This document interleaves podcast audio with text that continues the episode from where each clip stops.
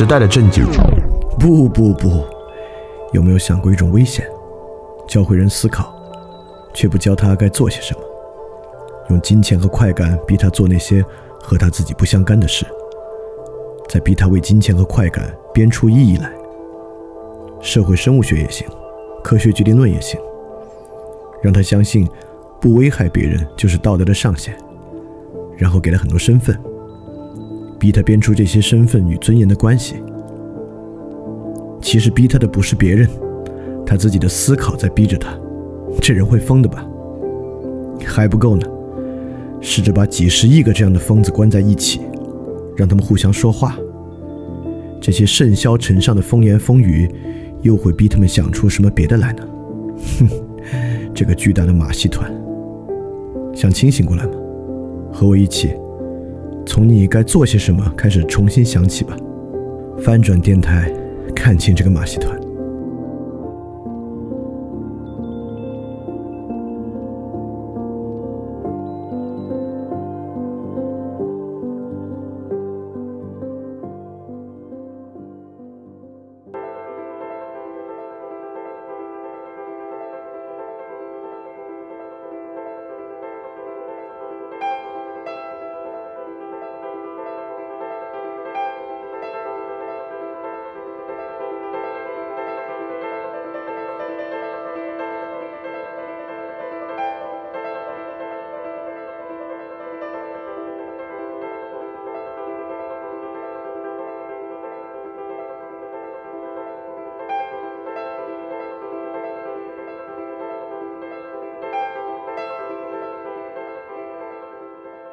大家周一晚上好，欢迎收听新一期的发展电台，我是李厚成。那今天呢，我们进行这个年度大专题“个人主义与平民社会”的第十七期。这十七期的内容呢，紧接着前三期，因为前三期的内容其实很多人听了之后，可能会有一点点和我们整体要讲的东西联系不上，会觉得这个与个人主义和平民社会关系是什么？尤其是这个视角比较宏观，它不够具体到每个人个体的身上，类似于货币啊、贸易啊。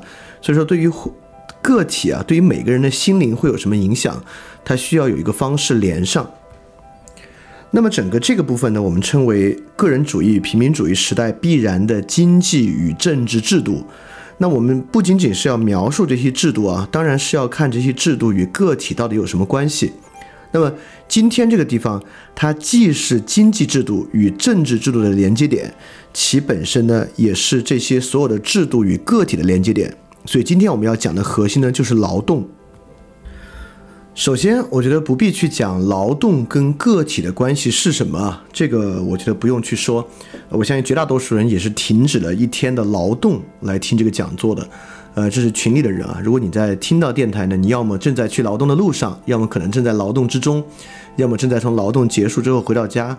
其实这三个时间点已经可以看得出来啊，你每天就是周。除了周末的时间之外吧，你都是要去劳动。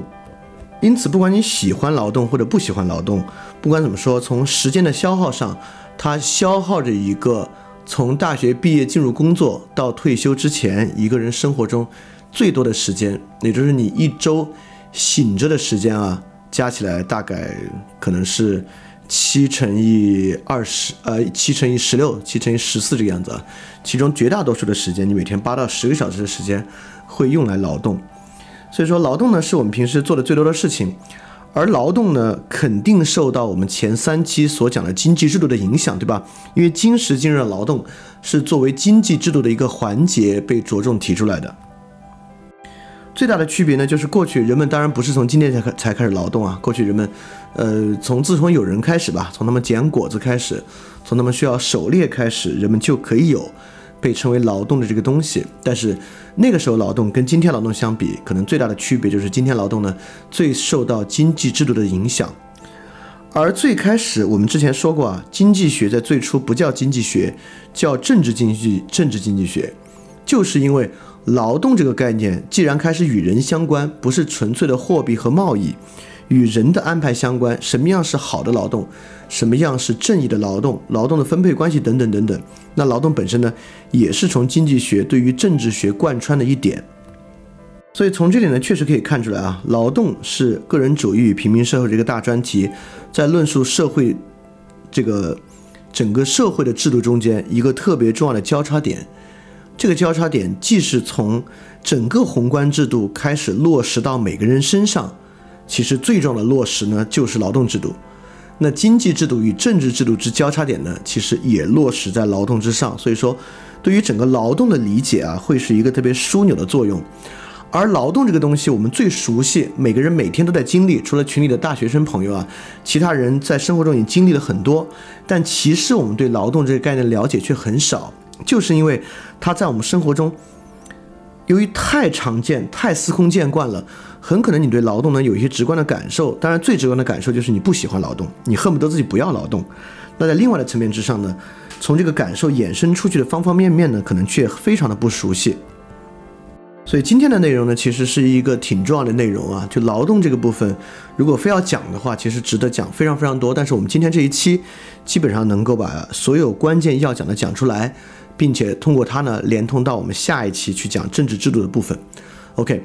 那么在具体开说劳动的分析之前，我们还是从我们之前特别呃讲经济部分愿意的入手点，从数据开始。我们依然给出世界银行和这个 OECD 国际经合组织的数据，来看看一个关于劳动的还有一点点残酷的事实。那么上面那个图啊，是美国从一九五零年到二零一六年期间劳动回报，就是劳动报酬。占商业支出之比的逐年下降的趋势，从一九五零年开始，那个时候可能劳动报酬非常高啊，就二战之后的时间，劳动报酬占商业支出甚至突破过百分之百，也就是是超额的劳动回报。这个呢，一在一九七零年再次出现过，呃，一九七零年、一九六零年再次出现过超过百分百情况，到今天呢，已经跌到百分之九十左右了。虽然整体的跌幅并不大，而且美国呢历来也是一个第三产业服务业非常发达的国家，而在一个第三产业服务业比较发达的国家呢，就劳动力支出啊，就是这个 wage share 本来就应该占据一个非常非常高的数值，但这个数值从五零年到现在呢，确实是一路下跌。那么下面的图是对比各个国家，其实就相对来讲更说明问题。也就是说，劳动支出占 GDP 之比，我们会发现，从1970年到2012年，所有数值都在非常非常快速的下降。所以不管怎么来说，劳动回报占 GDP 的比重和占商业支出的比重都呈现一个逐渐下降的趋势。也就是说，随着世界经济的不断增长，这个经济的回报并没有体现在劳动回报之上。那如果你听过我们前面几期节目啊，你立马就能想到那个会计恒等式的存在。因为劳动回报的减少，我们也知道个人的消费支出，由于绝大多数的国民啊，他的收入就是劳动收入，所以个人消费支出占劳动回报，当然这个比例是绝对成正比关系的。如果劳动回报占 GDP 越多，个人消费的可能性就越大。当这个劳动回报占 GDP 的比例越低，就是工资啊。占 GDP 里面的比例越低的时候呢，个人消费拉动 G B GDP 的能力呢必然在降低。所以说，劳动回报越低呢，我们又我们也知道，一个国家 GDP 越依靠什么呢？它越依靠贸易和投资，因此呢，它的经济就越是国际化。按照我们之前的分析啊，国内市场受到政府调控的影响呢就会越大。刚才这里的关系，我希望。大家还跟得上啊？如果完没有完全跟上，问题也不是特别特别大。反正意思你能够很明白。如果劳动回报占 GDP 的比重一直在降低的话，个人消费对于国家的经济就没那么重要了。如果个人消费没那么重要呢，每一个劳动者的角色其实也就没有那么重要了。贸易和投资就会占据更高的比重。这个应该是很容易理解的一个问题啊。所以在这个问题之下呢，我们首先就。得到这个非常残酷的现实，也就是从二战之后到现在，作为每一个人啊，今天群里面绝大多数都是劳动者。对于所有劳动者来讲，实际上在国民经济中，又这又是一个经济占主导的社会，对吧？在这样一个经济占主导的社会，二战之后，劳动者在这个经济结构中扮演的角色是越来越下降、越来越下降的这么一个趋势。那么这个当然对劳动者来讲是个坏消息了。那既然是个坏消息，今天这一期我们其实主要要讲的呢，就是为什么会这样。我们讲两个问题啊，呃，为什么如此，以及这样的一个情况，它将如何影响我们个人，以及如何影响政府施政的政策？主要呢，就是从这两个角度来构成今天这一期。所以今天这一期我们围绕劳动这个话题，希望能够对什么是劳动，这东西怎么来的，什么东西在影响劳动，它又会如何影响我们，以及如何影响政治，产生一些比较多的认识。关于劳动问题为何和政治有关，这里我想举最近这两天特别特别火的一个例子啊，就是九九六到 ICU，这是国内的程序员群体里面突然。呃，爆发的一个关于国内互联网企业，尤其是大型互联网企业加班制度的一个批判和声讨。九九六意思很简单，早九点到晚九点，一周六天。现在还有九九七的公司呢，对吧？有很多是九九五的公司。Anyway，不管怎么说，都比这个国家呃所规定的劳动时间要长。所以说，可见劳动权益问题啊，绝对不仅仅是一个低收入者的问题。按理说，互联网程序员群体在整个社会里面已经算是高收入群体了。当然，也有很多人认为他们无病呻吟啊，就是拿这么高这么高的工资让你们加加班，你们意见还挺大。当然，我们不能这么说啊，因为就是最最高劳动时间啊，劳动时间的制度是劳动者的一个很基础的制度。这里我们完全不来做这个用工单位道德上的批判，呃，对于我们现在的关切没有那么重要。现在我们关切的是，既然程序员是高收入群体。按理来说，这个社会上的程序员是供不应求的。如果这些公司九九六，由于程序员是供不应求的，那么就应该有公司希望以同等的工资，却以更短的劳动时间去雇佣这些劳动者，对吧？按理说，自由市场啊，自由经济市场是应该有自己的调节能力的。也就是说，这些程序员不需要抱怨，他们就很容易能够找到非九九六的同等薪资的公司。但实际情况呢，却不是如此。他们只能争取，不管他们在京东还是阿里，能够让这些企业不要使用九九六制度来对待他们。可见，超出自由经济制度还有很多重要的问题在前面。在这个地方呢，要么是一个垄断的问题，对吧？由于大企业垄断企业都采取九九六，所以说这些人呢，其实也没得选择。那么如果是这样的话呢，我们也知道，垄断是是经济问题里面的一个特别重心的问题。就经济问题的垄断，自由市场垄断问题，垄断可以说是经济制度连通政治制度的另外一个东西。就反垄断本质上是一个政治介入经济的一个特别重要的领域。第二个还有个东西啊，就说明，呃，为什么很多小企业现在很多小企业也跟风做九九六，他们非但不采用缩短劳动时间去挖角，他们也跟随大公司使用九九六。说明人生活在社会之中啊，他不是一个纯粹的经济理性人，劳动力问题呢，也绝对不会简简单单的是一个经济的问题。就说明九九六对于互联网企业啊，本质上不是一个理性经济竞争的问题，它是一个文化的问题，它是一个人们对于工作和对于互联网行业竞争性理解的问题，对吧？在这些问题之上呢，它就连通到政治制度，连通到文化等等等等一系列问题了。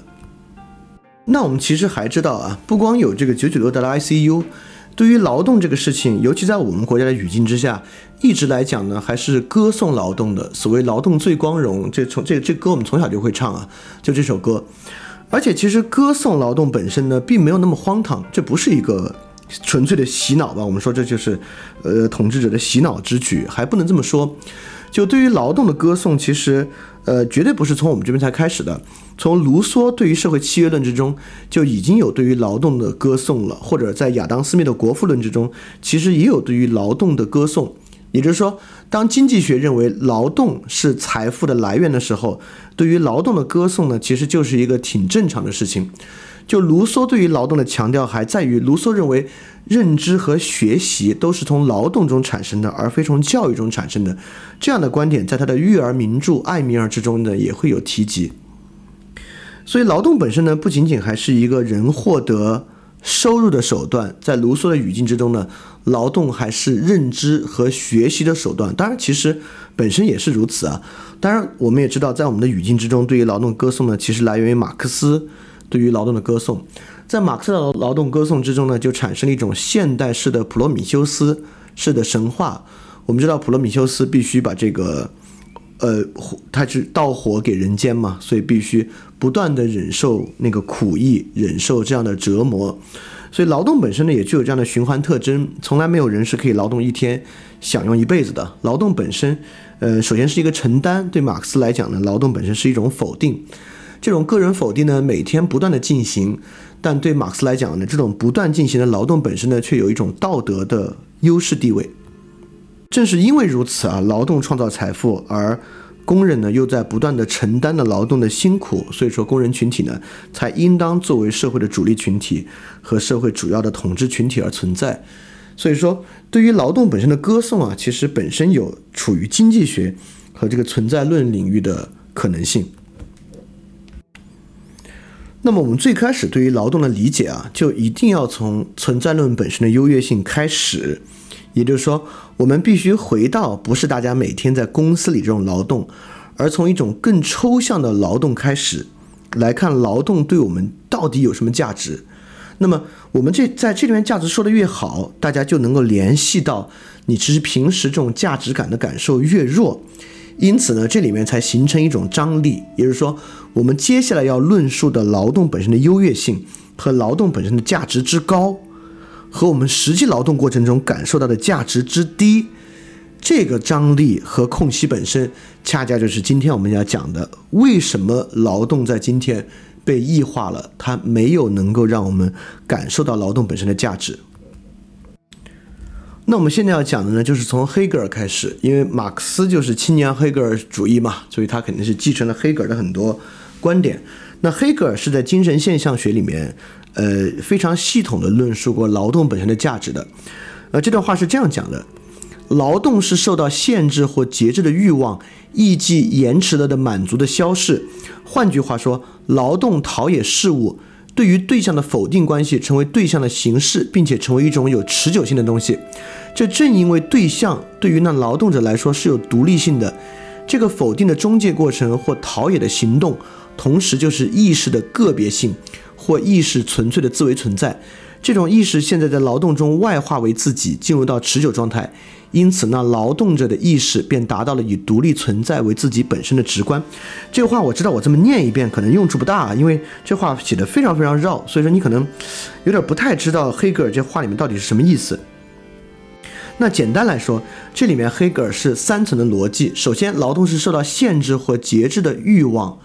也就是说，这个时候呢，劳动是对自身欲望的一种否定，这个感觉我们应该每个人都有啊，就是劳动是对自己欲望的否定。你希望躺倒不干，你希望在家能躺一天玩一天，但是劳动呢，你需要限制自己，所以劳动本身首先具有一种自我否定的性质，这是存在的啊。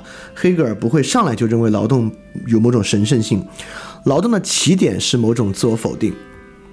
第二呢，劳动也是一种外部否定，对于对象的否定。从这个地方呢，黑格尔开始进入这种辩证法，在这个辩证之中呢，劳动成为一种好的东西。所以说，我们最开始理解劳动，首先就要理解这个辩证过程，这个东西很重要。劳动首先肯定是人与动物一个很大的区别之所在。虽然动物也劳动，但那种劳动是在隐喻意义上的劳动啊，就是动物有时候也采果子，动物像海狸也筑坝，鸟呢也筑巢。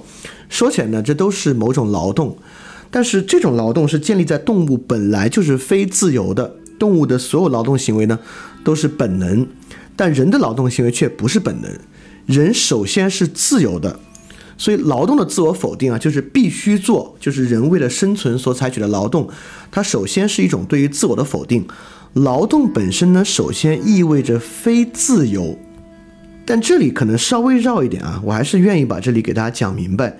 就劳动意味着非自由本身特别特别重要。为什么这么重要呢？人可以选择非自由的劳动。这里就像黑格尔精神现象学里说的啊，他开始意识到他本身是自在自为的存在着的。也就是说，当人必须去劳动，因为劳动自我否定的时候，他必须有一个前提条件。这个前提条件和动物不一样，也就是人本身是自由的，一个本身自在自为、自由存在的人，才有可能因为劳动而不自由。所以说，劳动的不自由和自我否定，首先就昭示着和体现着人的一种自由的特征。这话兴许现在听起来没什么意义啊，这话听起来就像是绕，就是绕这个逻辑。啊，劳动是非自由的，但是非自由的前提，你得先是自由的，你才能够非自由。对，这么说起来，只说到这一步，我非我我我承认，它听起来既没什么用，而且对于今天的劳动者似乎也没有任何的安慰作用。因为今天劳动者说：“是啊，我每天被逼去上班，然后我现在即便是想着我是自由的，才可以选择非自由，这也于事无补，不能让我好受一点点。”对，黑格尔也并没有停在这里啊。我但我们知道，黑格尔的辩证法是在不断的。否定的推动之中前进的，这只是第一步的否定啊。这里黑格尔要说的关键啊，我们知道黑格尔有著名的主奴辩证说，就是主人突然意识到自己是奴隶，奴隶意识到这是主人，这是重要的。这绝对不在于奴隶，因为这个就自由了，主人和奴隶都是自由的。但为什么会形成这种辩证呢？就是黑格尔这里讲，奴隶据以陶冶事物的形式，由于是客观被建立起来的。因而对它并不是一个外在的东西，而既是它自身，因为这形式正是它纯粹的自为存在。OK，这里就说到第二个问题了。确实，劳动是对劳动者本身自由的否定，但劳动之中还存在着一个否定：劳动本身存在的对于外部事物物性的否定。这个物性的否定其实特别简单啊，就比如说一个农民，他要去除虫，对吧？他要去农田里把虫除掉。那么这就是对于虫的悟性的否定，也就是说，劳动只要不是纯粹依循自然，它总是要对自然做些什么。它对自然做些什么的部分呢，就是对于自然本身物的悟性的否定。为什么会否定这些物呢？这就是黑格尔说的，就是劳动者本身自为的形式。就劳动者自己觉得虫不好，虫要去吃那个菜不好。所以说，他要去除虫。比如说，我们看到园丁在修剪一个树木，去除树木的顶端优势。就树木自己在森林的成长，是会长出顶端优势的。但我们为了让树木长得更茂盛一些，我们主动的剪除其的顶端，是用我们自为的形式去对于物的物性进行否定。所以说，你看，首先劳动是一种对自我的否定。但是呢，又以自我的一个形式对物进行否定。我们，你你你，即使不知道辩证法，这话你肯定也听过啊。辩证法里面否定之否定呢，就形成了一个辩证。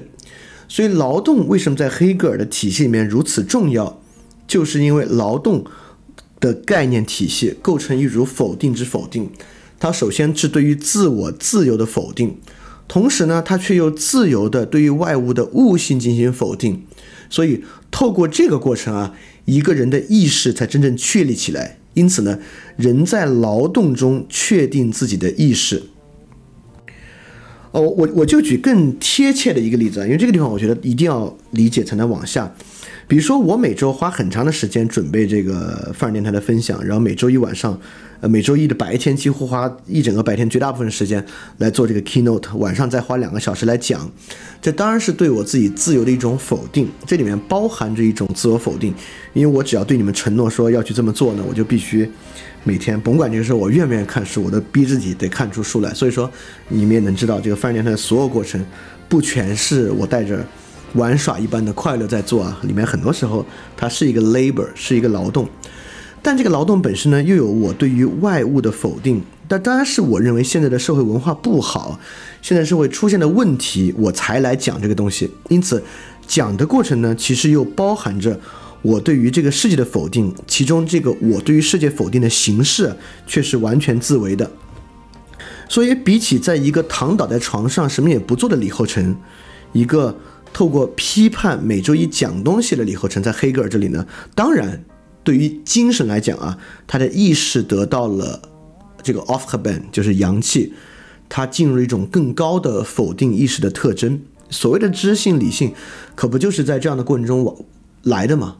所以说，黑格尔这里劳动为什么如此重要呢？就是对于意识的发展，劳动所带来的这组否定之否定呢，是必备的。所以说。Anyway，在黑格尔这里，其实，在黑格尔和马克思这里，就是有一个我们现在可能不太理解的，就批判是一种劳动，批判本身就是一种劳动。就马克思有一个很著名的话啊，就描绘在共产主义情况之下人们做什么。他说他们上午捕鱼，下午狩猎，晚上从事批判，对吧？所以说这个上午捕鱼，下午狩猎，大家都能明白是在干什么。但晚上从事批判为什么是一种活动？对，就在黑格尔这里，大家就明白从事批判为什么是一种活动了。这代表人对于外在世界啊或任何事物的否定，这个否定本身啊，对于劳动是非常重要的。所以恰恰因为这个关系呢，黑格尔认为啊，奴隶透过劳动真正具有了能动性，所以奴隶所存在的这个意识是一种更高的意识。当所谓奴隶主意识到这点之后呢，主奴关系就形成了导致。其实主人依附于奴隶存在，在这样一股关系之中呢，奴隶是真正具有能动性的那个对象。所以这个呢，就是黑格尔想说的，也是黑格尔对于劳动本身的价值。没到歌颂的地步吧，对价值的肯定，在马克思那个地方呢，也形成了对劳动肯定的一个基础。这本身当然是相当有道理的啊。这个其实跟卢梭所说的那个人的学习和认知过程是通过劳动完成的，呃，可以说是为卢梭的那个判断做了一个辩证法和辩证逻辑上的论证吧。其实你看范林他一直在讲啊，大家要做事儿，要做事儿，光知道知识没有用。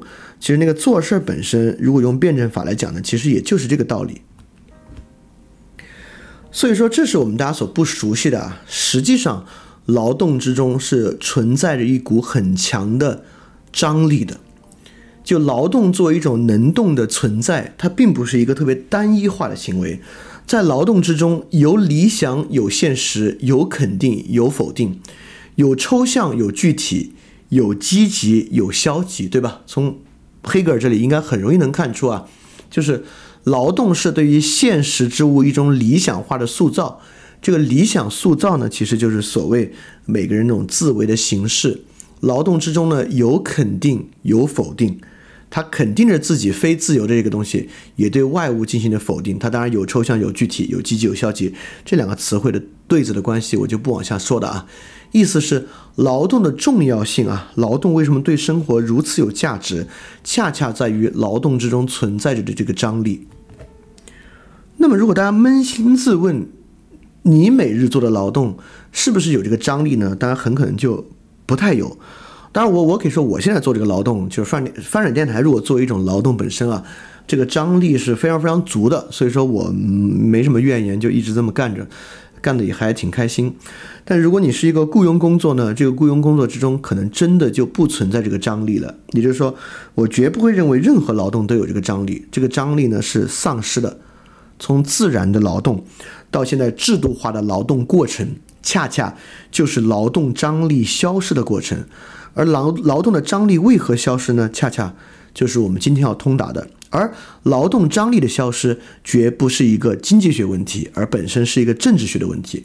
这就让劳动具有了非常强烈的，就是动态变化着的劳动啊，具有了特别强烈的政治学的一面。马克思呢是继承了黑格尔这个学说，但是在马克思这个地方啊，劳动失去了否定之否定的意义，成为了一种纯粹的否定。马克思曾经有一段时间，一八四三年，应该是一八四四年到一八四五年期间，生活在巴黎。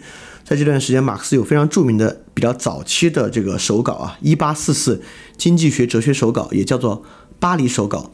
这个巴黎手稿呢，呃，为什么如此重要呢？是这个巴黎手稿就是劳动异化学说的发源地。呃，在这个一八四四经济学哲学手稿之中，有一段非常非常著名的对于劳动的论述，是这么讲的。首先，劳动对工人来说是外在的东西，也就是说，不属于他的本质的东西，因此。他在自己的劳动中不肯定是自己，不是肯定自己，而是否定自己；不是感到幸福，而是感到不幸；不是自由地发挥自己的体力和智力，而是使自己肉体受折磨，精神遭摧残。因此，工人只有在劳动之外才感到自在，而在劳动中则感到不自在。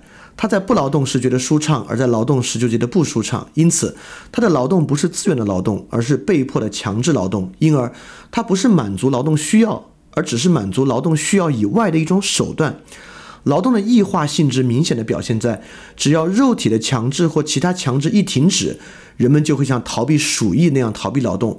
外在的劳动，人在其中使自己外化的劳动，是一种自我牺牲、自我折磨的劳动。当然，我相信这段话呢，大家就比黑格尔所讲那种否定之否定的能动性劳动会更加感同身受啊。尤其是那句话，呃，其实没有现在不太有肉体的强制了，只要工资的强制和考勤的强制一停止，这群里的人啊就会像逃避鼠疫那样逃避劳动。可能很多人确实会是这样的，这也没什么可苛责的，因为这就是所谓的被异化的劳动嘛。所以我们这里来切入政治学，来看看。为什么劳动展现出如此否定性的一面？他丢掉了什么导致他否定？所以说他丢掉呢，绝不简简单单是马克思说的，他丢掉了对于生产资料的控制，没有这么简单。在汉娜·阿伦特的名著《人的境况》之中，汉娜·阿伦特呃非常长篇大论的描述着劳动，在那里面呢，他提出了两个对立的概念。用的是 labor 和 action 两个词汇，当然原著可能是德文的，就翻译到英文是 labor 和 action 两个词汇。这两个词汇呢，汉娜·伦特尝试把马克思的劳动异化论做更扩充的认识。当然，汉娜·伦特呢跟海德格和雅斯贝尔斯一样，他的论述呢是回到古希腊来考察的。在古希腊呢，汉娜·伦特发现有三种形式的活动极其引人注意。呃，一个活动呢是今天被称为 finance 的活动，finance 今天当然就是经济。呃，finance 这个词的词根在古希腊可不是经济的意思，这个词是家政学的意思，就是一个家庭内部的属于家庭这个私人领域的活动被叫做 finance。这种纯粹面向私人的家政呢，在古希腊更多的被用于今天 labor 这个词来描述，它是一种劳动。而我们知道，古希腊更重要的呢是面向公共的，不管是当一个法官，嗯，参与辩论大会、公民投票、陶片流放、奥林匹亚大会、出去打仗，等等等等，就是古希腊人当然积极的投身于这样的政治的事物。这种东西面向公共的政治的事物呢，是由 politics，是由政治学来呃领衔的。就这样的东西呢，在希腊。就汉娜·伦特认为更好被描述为类似于 action 这样的词汇，它是一种行动，而不是一种劳动。当然，古希腊还有一种啊，就是柏拉图讲的，就人最高的行为就是沉思。那沉思更多对应的呢是形而上学。那沉思本身呢就是一种超政治的，它甚至比政治更高，因为政治本身是实践智慧嘛，它是一种超政治的，是一种。走向真理的事物，所以说，在古希腊呢，汉拿·伦特发现了一种从劳动到超劳动的一个谱系，也就是说，纯粹负责家政事务、面向私人领域的呢，这个家政学，这就是典型的劳动的领域；而面向公共、面向政治的，与公共生活之善、良好的公共生活相关的呢，这种东西呢，称为行动，是政治学。当然，人呢，还可以沉思，走向形而上学。当然，黑格尔的那种能动性呢，也能够被纳入到这个体系之中进行考察。但这里有个挺重要的东西啊，我们都知道，能动性本身可能它只是某种欲求、某种力，但它不并不保证是善的。能动可以能动的走向毁灭，也可以能动的走向提升。然后辩证本身是有一个不断上扬和飞升的过程。但是在例例如在叔本华或者尼采那个地方，这个是不是一定走向一个更好的过程啊？是不一定的。所以说，不管是面向私人的、面向公众的，还是超政治的，并不保证一定会好。大家如果记得的话，就最近的一期问答里面提到了什么 pathos、ethos 之类的。呃，我们也知道这个 ethos 本身有强烈的实践智慧，对吧？呃，但是我们也知道，实践智慧是面向公共的事物，也就是说，在从劳动到超劳动的谱系之中，面向公共政治学，就汉娜伦特被称为 action 行动的那个东西，有实践智慧；而家政学面向面向私人的，就今天称为经济学的东西，是没有实践智慧的，因此它是没有那个从普遍性到一般性的过程的。家政学可以说就是面对一般性问题的，它并不面对普遍性问题。所以说，在家政学问题之上没有 ethos。所以当今天我们走入一个全面经济社会，为什么 ethos 会劣化？其实从这里就能找到一个根源，因为家政学是没有 ethos 的。所以我们花一点时间来考察这里面所说的 labor 和 action 啊，沉思，嗯，大概不是我们今天主要关注的领域。我们就今天主要关注的就是这个 labor 和 action 从那个时候到今天的变化。呃，那个时候不用一竿子一定要撑到古希腊，大概就是从农业到工业的转变。所以说，我们首先就来看看从这个土地家政到工业劳动的这个过程。呃，用托尔干的框架呢，其实就是从无机团结到有机团结的过程。当托尔干说有机团结的时候啊，还是被当做一个比较好的事情来说的。当然，托尔干在有机团结之中也立即发现了所谓师范的问题啊。这个我们之前在那个欧洲近代史与近代思想史那期其实讲过，如果你有兴趣的话，可以去听一下。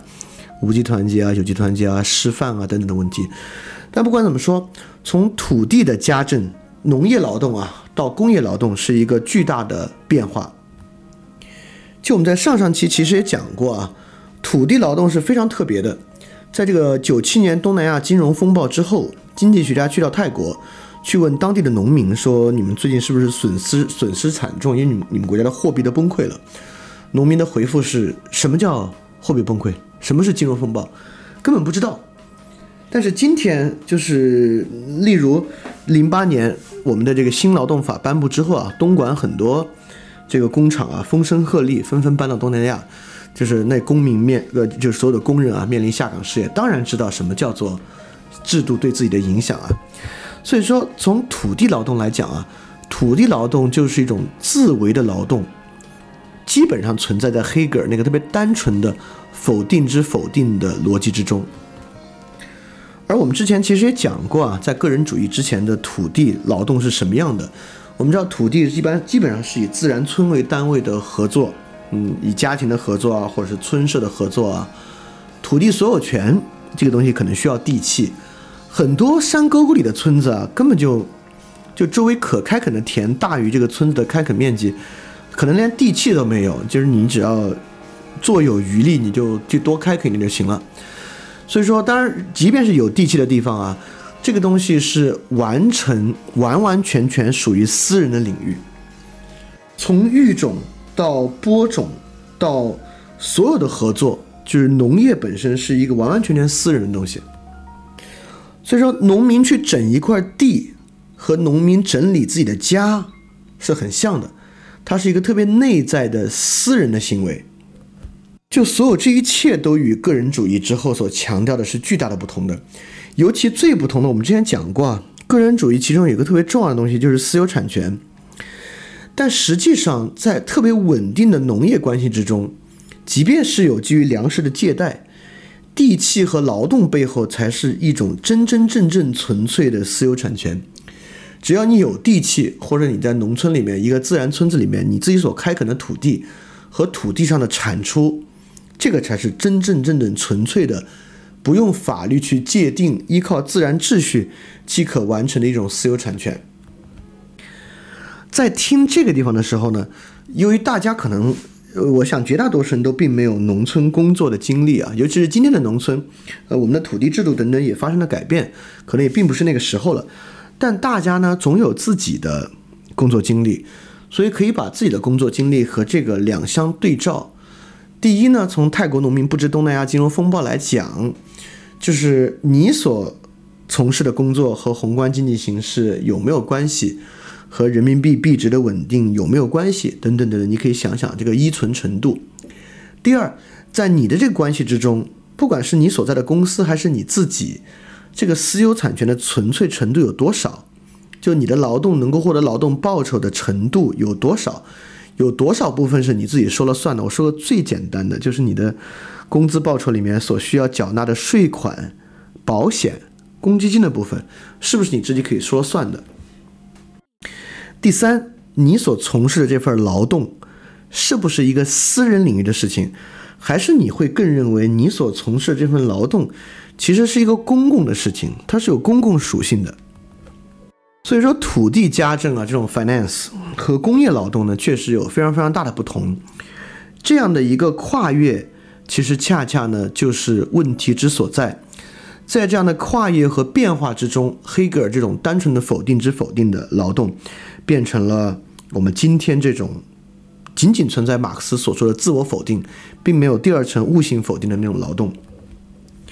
所以说，从雇工开始啊，从雇佣工人开始呢，劳动进入一个新的局面。第一个局面就是马克思那个批判的基础啊，就是生产资料不归你所有。生产资料不归你所有的问题是什么呢？问题在于对于物性的否定不在劳动者了，而在于生产资料的所有者。假设我现在在可口可乐工厂里面去灌装可口可乐，我作为灌装生产线的员工，为什么要灌这瓶水？如何灌这瓶水？跟我一点关系都没有。就就是对于这个物性的否定，为什么要把这个塑料冲压成这么一个瓶子？为什么要将这个水灌进去装到箱子里？这不由我说了算。这个自为的形式是由工厂的实际所有者决定的，不由我决定。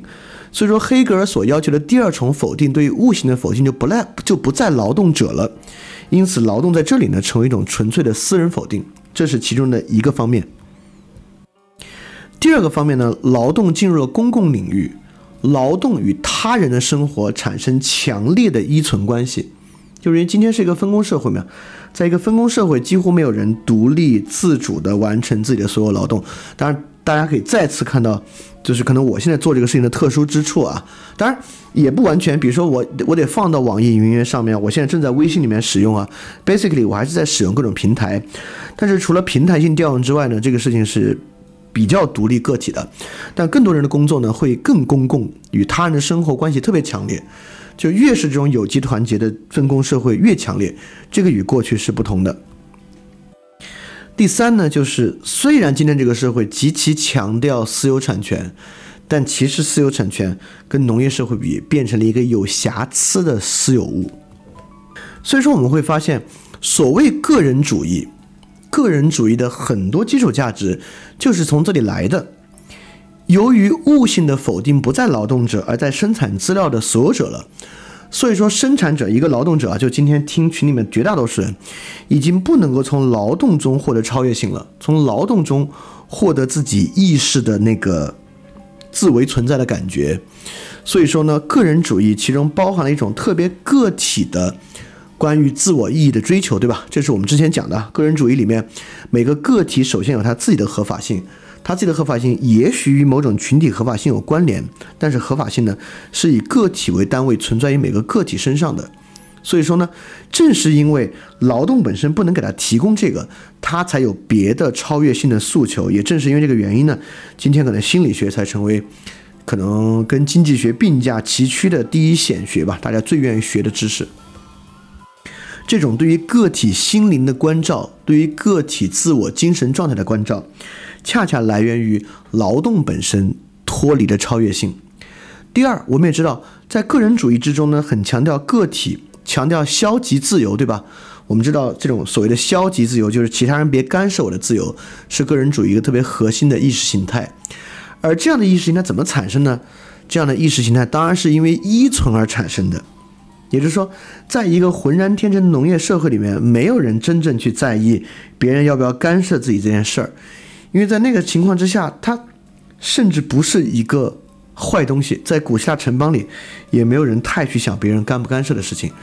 但恰恰劳动作为一个私有领域之物进入公共领域，与他人形成强烈的依存关系，个人啊，真正这种现代消极自由个体才从里面产生。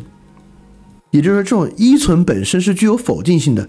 这种依存本身为什么具有否定性呢？非常简单，因为这里面所有劳动者之间互相依存，但他们都不掌握生产资料，所以这种依存本身确实是具有否定性的。正是因为这个东西，我们讨厌这个依存，我们不喜欢这个依存关系。这个依存关系啊，我们需要用伦理、法律和其他东西划清边界，因此个人的意识呢是产生的。所以我们会发现，个人意识恰恰产生于。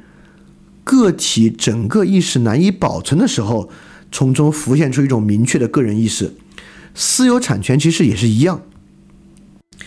私有产权观念的产生，其实来源于私产的劣化，也就是在农业社会里面，一个私有的产权是非常明确的。但正是因为脱离农业社会，我们都说了，土地是一个特别特别特殊的财产。我们之前在很多节目里都讲。恰恰因为农民失去土地，他现在所拥的货币、财产和财物，其实都是一种特别有瑕疵的私有物。我们很难想象偷了别人的一块土地，对吧？但偷别人的财物是很容易的，偷别人钱是很容易的。也就是说，他现在的私有物变得非常有瑕疵，它的产权瑕疵非常强烈。正是因为这个原因，才产生了强烈的私有产权制度和需要保护私有产权的冲动。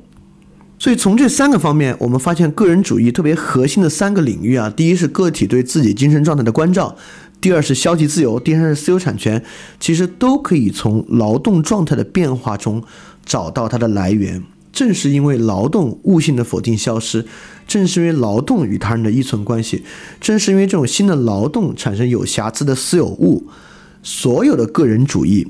的意识形态，恰恰就是劳动状态改变之中产生的一种新的意识形态。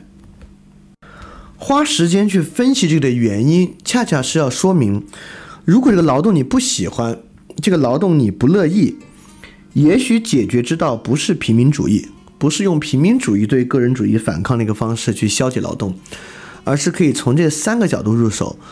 我们在今天能不能怎么解决劳动变化这三个问题，私产的问题？人与人之间坏的依附性的问题和物性否定缺失的问题，我们如果解决之后，似乎个人主义的内在矛盾就自然解决了，不需要走到平民主义那去解决。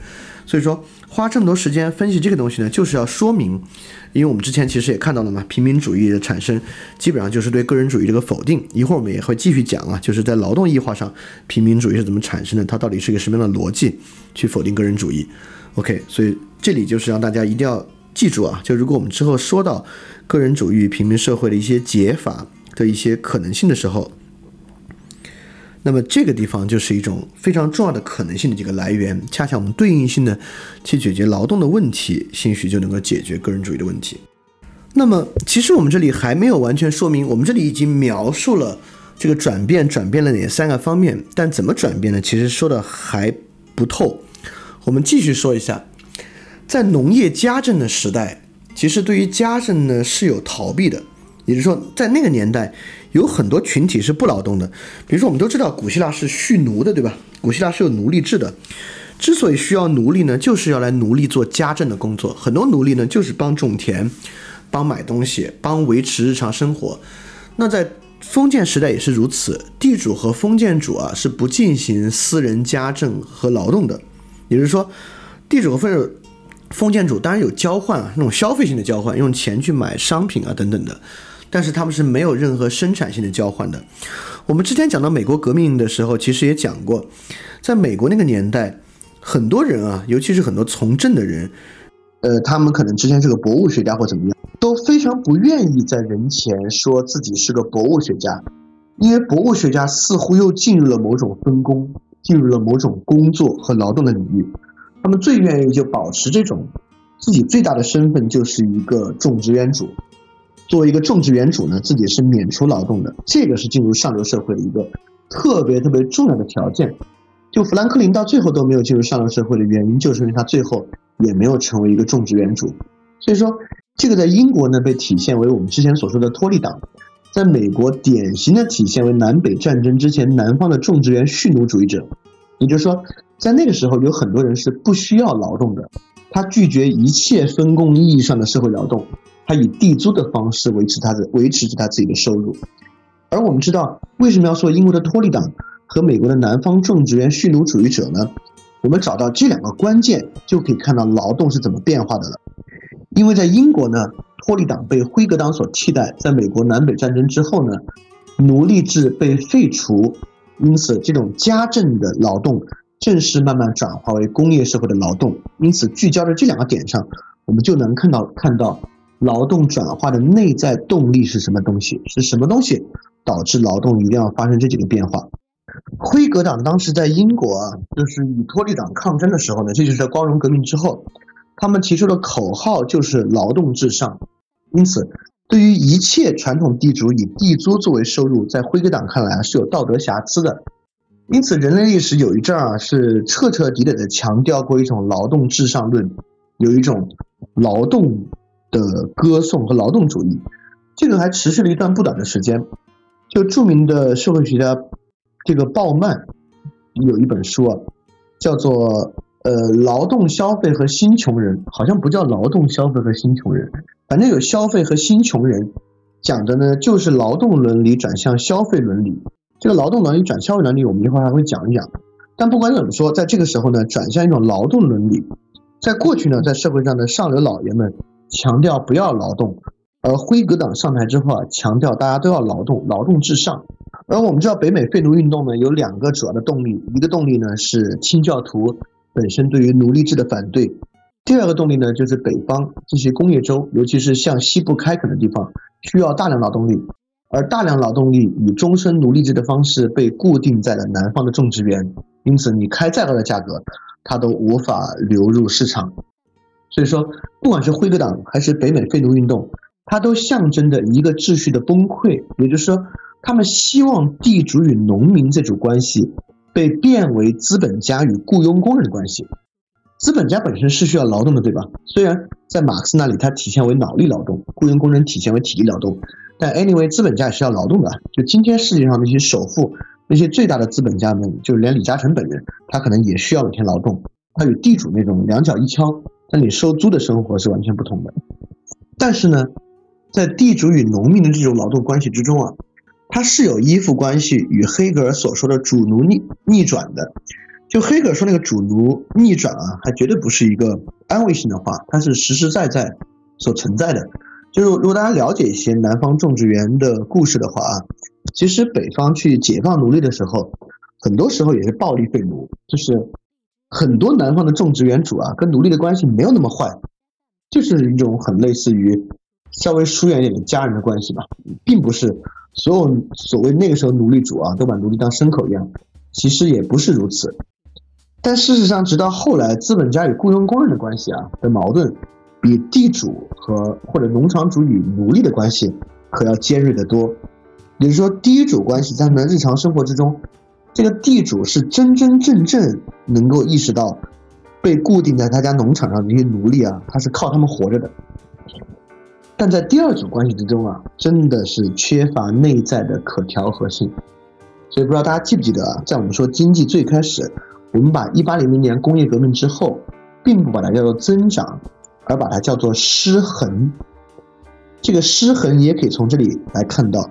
也就是说，在农业生产秩序之下，在家政私人领域的劳动之中，地主跟农民的关系是一组平衡的关系。包括我们之前讲俄国平民主义的时候，我们知道俄国的农奴制，它其实是一个和地主相当平衡的关系。而资本家与雇佣工人的关系，直到今天，它为什么不平衡呢？对吧？我们最开始已经看到两张图表了，这两张图表中，工人工资不管是占。这个商业支出的比例还是占 GDP 比重，都在快速的下降，这种关系才缺乏内在调和性，是真正的失衡。一八零零年工业革命之后的大失衡，也可以看作就是托利党与这个蓄奴州的崩溃，与辉格党和废奴运动的上台所带来的劳动的转变，不是劳动者本人的意志，是辉格党党员和北美的人的意志。那么他们为什么要求这个呢？就从要求废奴，从要求瓦解土地地租秩序之中，他们想得到的是什么？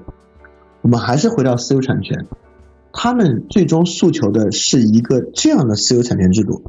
就私有产权制度其实是有其内涵的，它绝对不仅仅是简简单单是每个人的财产神圣不可侵犯。这么说太简单了。就阿马蒂亚森，就这个著名的诺贝尔经济学奖得主啊，对于什么是私有产权？有一个三段的定义。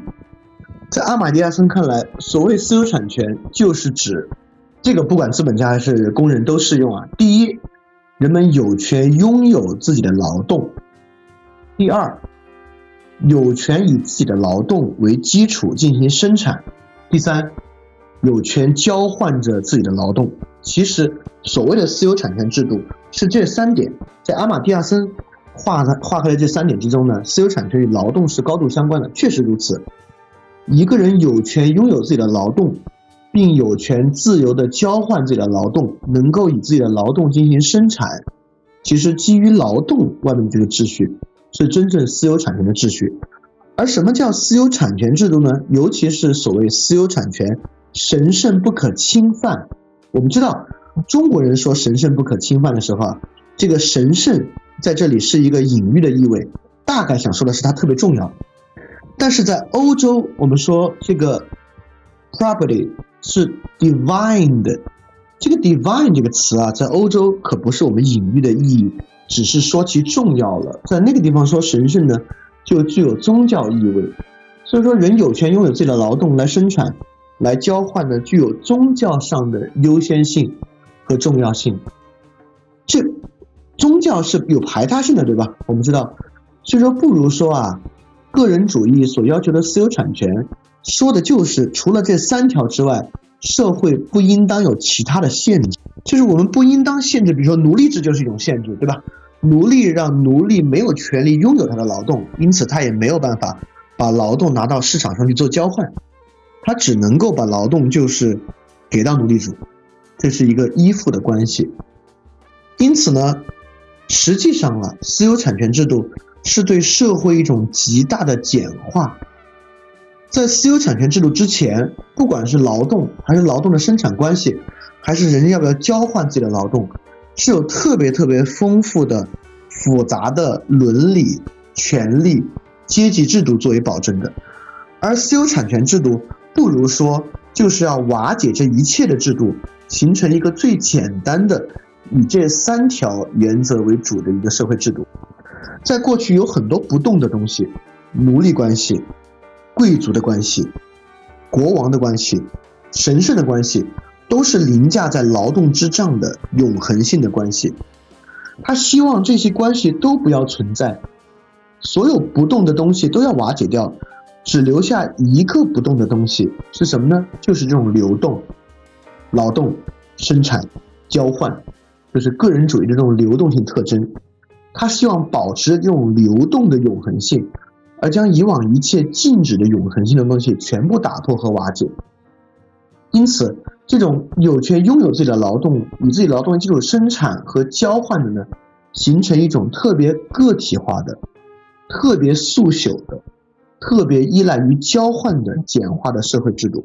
这里很重要啊，就理解私有产权制度是一种对于社会秩序的简化，是今天特别特别重要的一点。这种简化里面呢。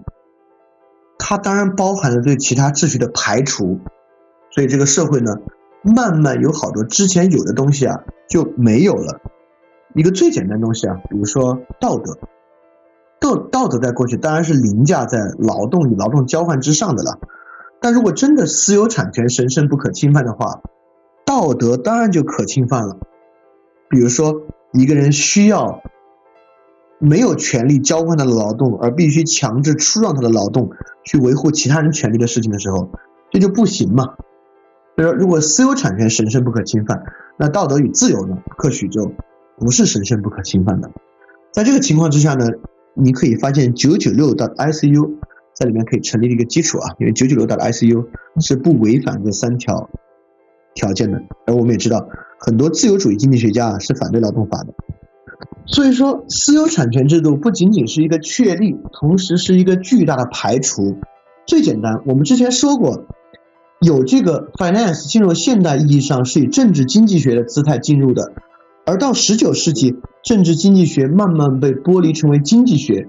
其中最关键的改变就是认为国家不应该干预市场，也就是说，私有产权制度还希望能够把国家的权利。尤其对于国内市场的权利排除在外，所以说本质上呢，它有一系列的排除，最核心、最关键的就是公共性的彻底丧失。也就是说，当个人拥有自己的劳动，能够以劳动生产，劳动进入市场交换作为最基础权利的时候呢，公共性就彻底的丧失了。这个原本仅仅存在于私人领域的家政，就成为了社会唯一神圣的制度。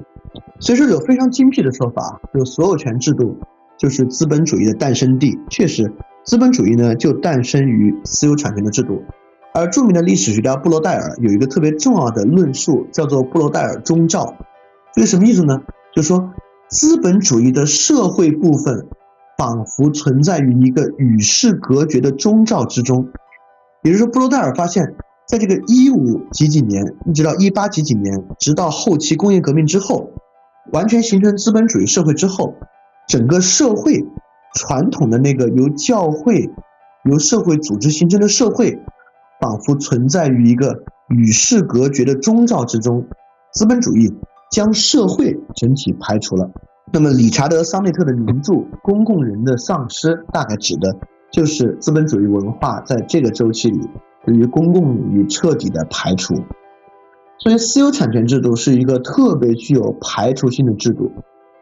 所以说，工业生产啊，我们知道，虽然它如此的强调私人的权利，但我们之前分析劳动也知道啊，工业生产是一个分工劳动，它是一个非私人的，是一个一连串的社会事件。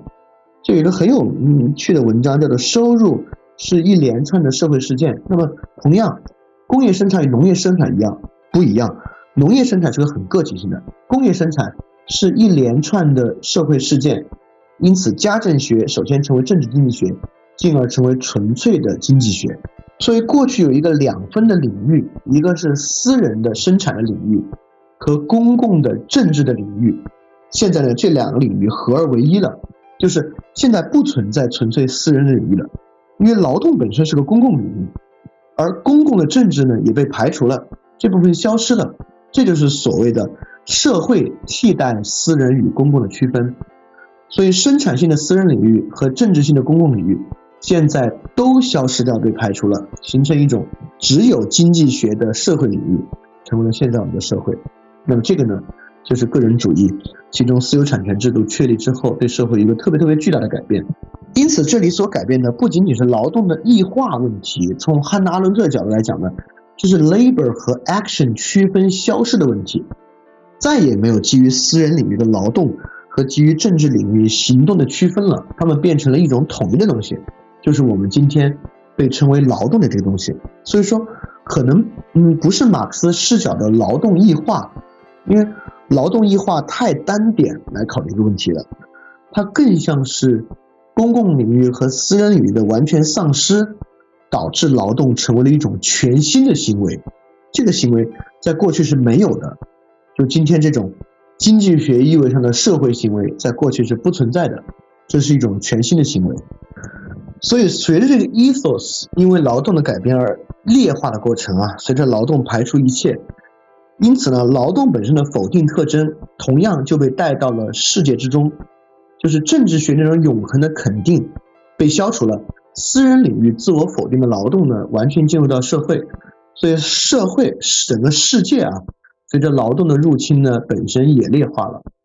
从劳动到政治到沉思的这个关系啊，可以用以亚里士多德所讲那个学科区分来看待，就是劳动呢是一种制作，是一个 technique，是一个技术，而政治呢是实践智慧，而沉思呢是真理。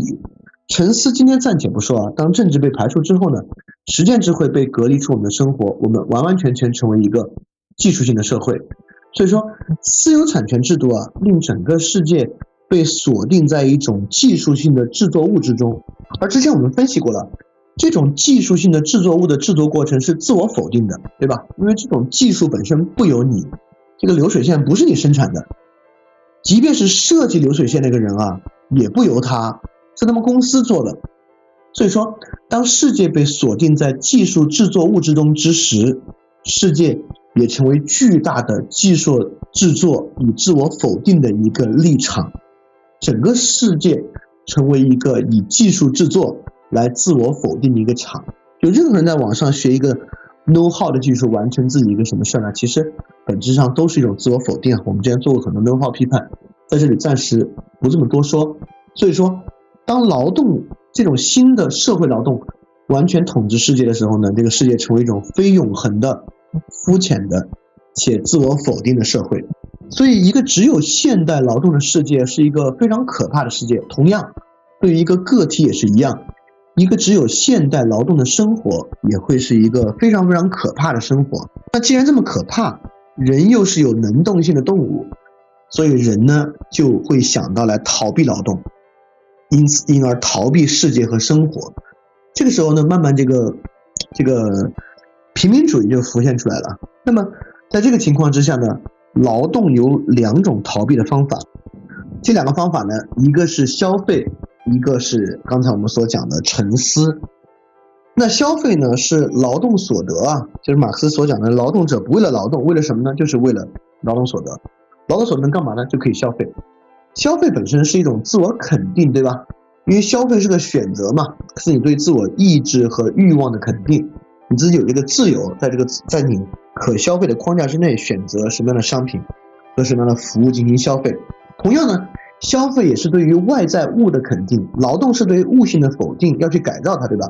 消费呢是对物性的肯定，要去接纳它。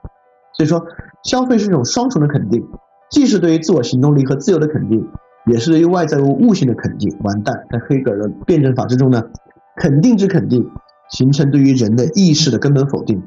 所以，消费本身呢是一种对于自我的根本否定。这个我们之前有一个很重要的文章啊，就是在饭店小品里面念过，就是克里希那穆提的享乐主义与恐惧的关系啊。其实本质上，如果要做形而上学的推演呢，说的就是这么一个东西。如果要用黑格尔的辩证法来说，享乐主义就是一种双重肯定，既是对于意志的肯定，也是对于外在物性的肯定。这种肯定之肯定，实际上是对于自我意识的一种巨大恐惧，对于自由的巨大恐惧和一种根本的否定。所以说，呃，消费确实是今天非常重要的逃避啊，就是我们在生活中真的很难逃脱。就即便我自己很多时候如果压力太大了，很多时候都可能会需要通过消费来进行一个短暂的逃避。但这种逃避之后呢，你。立马能在能在拆开包裹的时候啊，发现这种巨大的根本否定。另一条路呢，就是沉思，而且一定要注意哦，这种沉思不是城邦式的在公共生活之中的沉思，而是我们之前讲到这个奥勒留沉思录一样，多个学派这种逃离公共性的独善其身的思索游戏。在讲奥勒留那地方，我们就讲过啊，这种逃离公共性的独善其身的思索游戏，其实是非常困难的，就像佛教。其实也具有这样的一个特征，就是所谓宇宙论意义上的虚无主义。这个这种沉思啊，一种脱离公共性的纯粹独善其身的思索游戏，很容易进入一种宇宙论意义上的虚无主义。当然，在本质上，我们在那个《流浪地球》这个破电影为什么那么火的那期，其实也讲到这个问题啊。这就是因为今天社会的另一个逃避方法，就是这种宇宙论意义上的虚无主义，这种逃离公共性的完全完全独善其身的思索游戏。所以这两者劳动的两个基础逃避都有很大的问题，就是消费和沉思有非常非常大的问题。当然，第二条沉思之路呢，在今天也被体现为文艺乌托邦啊、艺术乌托邦啊等等等等这些东西啊。但我们同样知道，这种逃避，不管是通过艺术什么逃避，也是不太可能的。就我们国家的著名的美学家朱光潜就有一个对于艺术特别重要的定义：艺术是一种生产劳动，对吧？也就是说，在这样的一个领域，这么说吧。艺术是一定依附于公共性存在的。当公共性被劳动排除之后啊，当缺失公共性的情况之下，艺术是无根之木，是根本不可能成产生的。艺术只能被劣化为一种劳动。那 OK，那如果艺术被劣化为一种劳动呢？那就要进入生产与消费的二元困境。你必须，也就是说，艺术本身只要在公共领域啊，对公共领域的其他人，它具有公共价值。当艺术品成为消费品的时候，它对于消费者本身是否定性的。也就是说，谁购买艺术品，就形成对于自我行动力的肯定和对于外在之物这个艺术的肯定，肯定之肯定，形成对于自我意识的根本否定。也就是说，当艺术成为消费品的时候啊，它不光对人没有提升的作用，还它还成为了人来自我否定的一种工具和通路，这就是它的问题。所以说，沉思之路的艺术乌托邦。在今天呢，也不太可能存在。所以，我们这次讲这个个人主义呢，从本质之上是一种剥离。从这两个路径上都能看得出来，就是奥勒留的沉思录所体现这种个体沉思呢，就是退入那种非公共性沉思的乌托邦。他剥离的是什么呢？第一，他剥离劳动，对吧？他不想劳动，他就是想进入超劳动的领域沉思。他剥离实践智慧，就是他剥离我们真正面向社会去做的动机和可能性。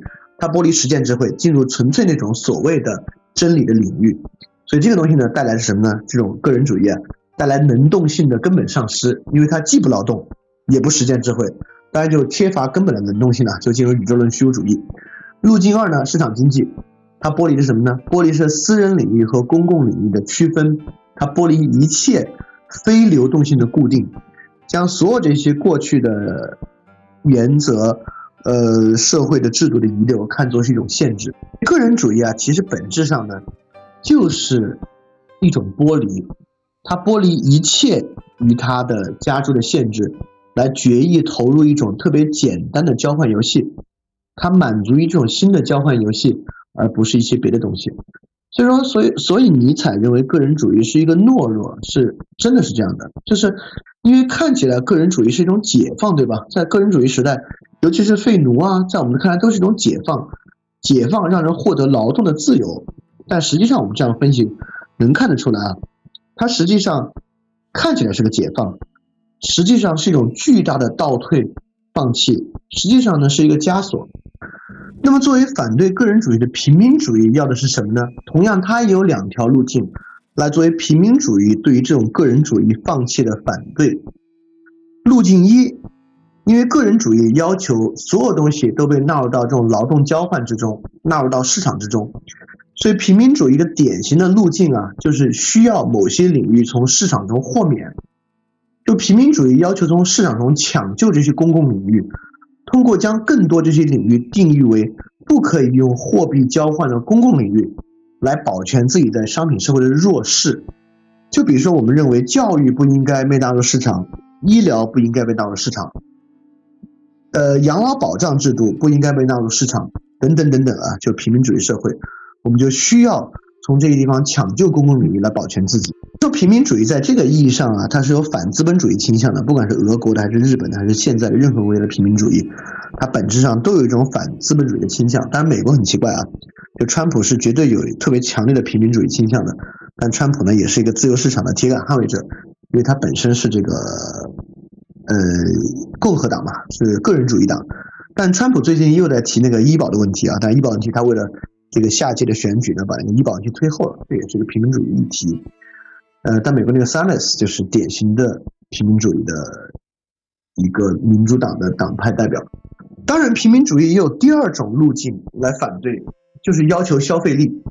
平民主义不要求把某些领域从市场中豁免，而反而要求调整分配制度，可以分到更多的蛋糕，以保全他们通过消费来逃避，对吧？因为平民主义人也希望能够消费啊。而法国最近的这个黄马甲运动啊，就是这种特别肤浅的要求更多消费力的运动。法国新上任这个总统马克龙啊，就是很像我们学我们国家最近做那种所谓的供给侧改革，呃，是一个特别自由主义思想思潮的东西啊，就是减税、降低企业负担、降低高收入家庭的税率，然后鼓励消费、鼓励储蓄。然后减少财政赤字等等等等的啊，就这样的制度，我们在上期讲过啊，它是比较呃符合上层啊和老板的利益的。呃，法国一直有一个税叫财富社会分配税，就是面向高收入者和企业课的一个重税，能够用于补贴平民，来发放一些呃贷款啊、补贴啊等等等等的。就马克龙一直没有恢复这个财富社会分配税，而且马克龙本身呢还有强烈的，我们在之前节目里一直讲，这几乎是肯定的，一个国家想。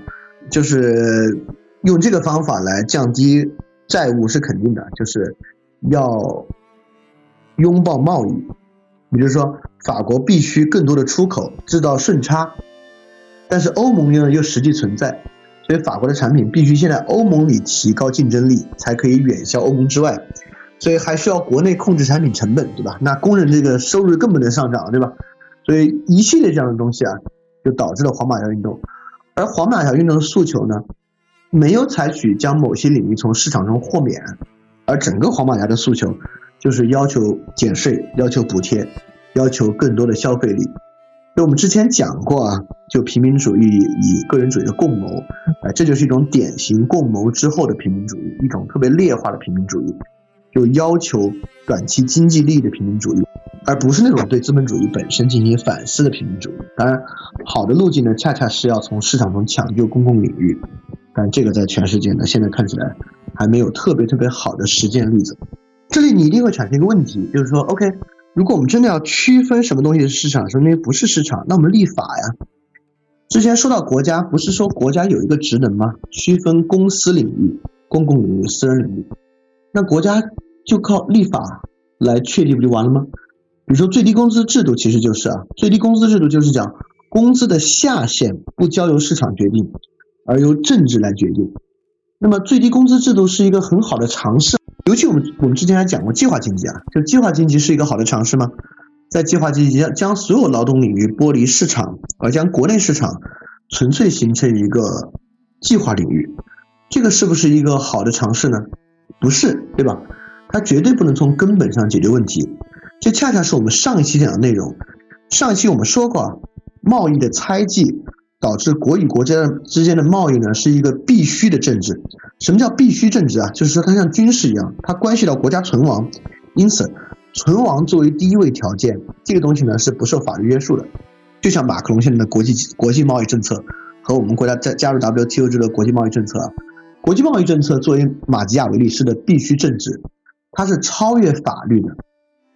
所以说，对于所有凯恩斯主义的要去用超发货币的方式刺激国内市场的国家，贸易是超过国内法和覆盖国内法的终极秩序。这是我们上一期讲过的，对吧？所以说，你一边提高一点点最低工资，一边疯狂的超发货币，根本于事无补。也就是说，国内不管进行何种财富分配和公司领域分配，都没有办法改变政府通过贸易政策调配国内财富冲动的很能力。还有啊，如果一国货币呢与黄金挂钩，那这个最低工资制度呢，确实能带来一些实际的财富。但是今天所有的这些无毛货币的存在啊。就你再提高最低工资制度，你也没法抵挡货币政策带来的实质上的再分配。因此呢，立法也绝对不可能解决问题，就是因为实际上今天贸易政策和货币政策都是超法律的政策，是在法律之外的政策。因此，今天的法律事实上是一种商事法律。在这个情况之下呢，透过立法是不能够解决今天的劳动问题的。而且就像福柯说的啊，就是福柯有一个著名的演讲，叫做“必须保卫社会”。所谓从国家里面抢夺这个公共领域啊，让这些领域就可以看作是一种对于社会的保卫。那么也就是说，通过立法方式保卫社会，不如说就在说，我们通过国家和行政来保卫社会可行吗？当然不可行。最简单来说啊，一个拥有三万亿美金储备的政府，拿什么动机来保卫社会？为什么要来保卫社会，对吧？好，那就涉及到另外问题啊。那既然靠立法的方式来区分不行，那么这边也说了，因为国内要进行财富再分配，有货币政策，有外贸政策，行，那我们反过来走另外一条路，我们彻底走放任的自由经济，我们让国家不要干涉，我们就像这个呃奥地利学派，我们给银行刻百分之百的存款准备金率。我们完全开放汇率市场，我们完全使用国际单一结算货币，也也使用国际单一货币，完全这样行不行呢？是不是劳动的问题就解决了呢？依然没有解决。这里我们遇到的是什么问题呢？遇到是劳动本身的不平衡的问题。这个问题，马克思当然接触到了一点啊。马克思说，就是由于生产资料由资本家所有，而不由劳动者所有，但这只是其一方面。就是这是一个很深的问题啊！如果我们能理解劳动本身的不平衡，就反过来一定理解到，所谓放任的自由市场是不可能的。如果这个社会没有公共领域，一切都是瞎扯。那马克思认为劳动的不平衡呢，在于脑体分工，就脑力劳动者剥削体力劳动者，这个是劳动不平衡的来源。但我们今天知道不是这样，对吧？就是比如说自由主义者就会说。脑体根本不存在剥削关系，这个根本就是供需决定的。比如说今天确实啊，很多高级技工的公司工资、月嫂的工资、煤矿工人的工资，实际上实际上比很多城里的初级白领工资要高得多得多。这确实是由供需决定啊。当这个大学生扩招啊，就是职业教育被大专替代啊，等等这种情况之下，一些初级白领的工资真是低得吓死人。所以马克思那个东西的处境呢，不太符合今天。实际劳动不平衡的处境。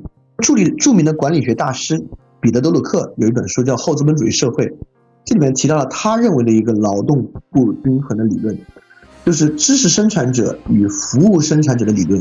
因为彼得·德彼得·德鲁克认为啊，在后资本主义的社会，知识生产是最核心的生产，就是谁掌握着知识的生产，谁就会获得最大的利益，而依附于其他人的知识进行服务生产呢，就。成为次要的知识，成为后资本主义社会的核心生产要素。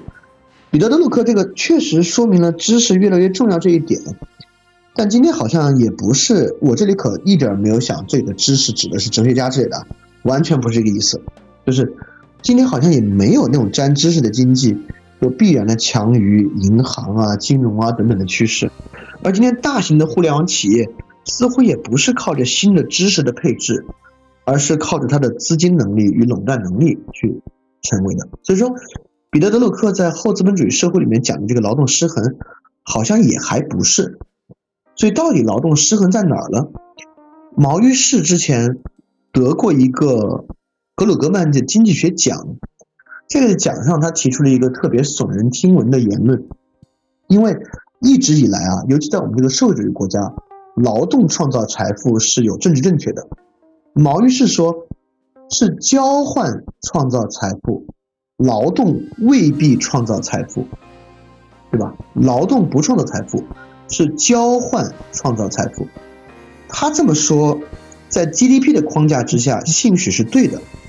我们都听过那个很荒唐的例子啊，两个经济学家口的口袋里揣一块石头，A 卖给 B 一千万，B 卖给 A 一千万，税一克，国家增加两千万的这个这个 GDP，没有任何劳动。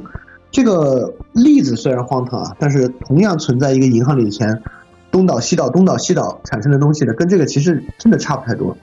所以说，交换创造财富，劳动未必创造财富呢，在 GDP 的框架之内可以说是对的，但是放到更大的社会视角之上啊，我觉得这个真是流氓言论，就是很多新自由主义的言论在纯经济学视角之内是对的，但放到社会视角啊，真是难以让人接受的言论。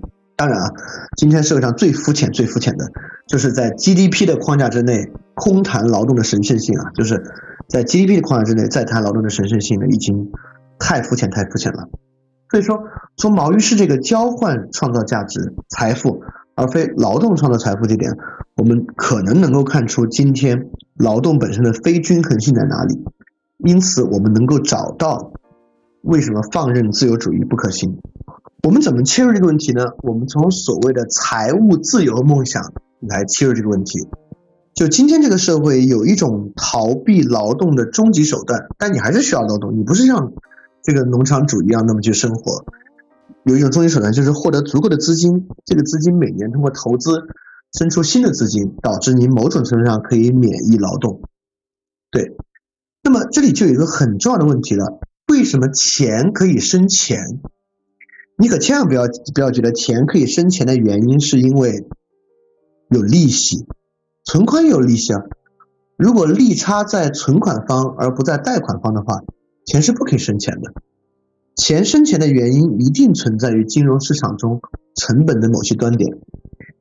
比如说，而且我们其实在这个经济部分一开始就讲了，资本回报率从一九二零年以后是大幅下降的。在资本回报率大幅下降的情况之下，钱还可以生钱，真是一件怪事儿。在资本回报率大幅下降的情况之下，钱要生钱只有一种可能性了，就是钱生钱，诉求资本要更集中。也就是说，肯定财务自由的额度会不断增高。过去可能一个人有五六百万就能够吃这个利息得到所谓的财务自由，但今天这个门槛增高了。也就是说，自由市场加无毛货币加贸易加政府投资的这个游戏啊，它是一个非对称的游戏。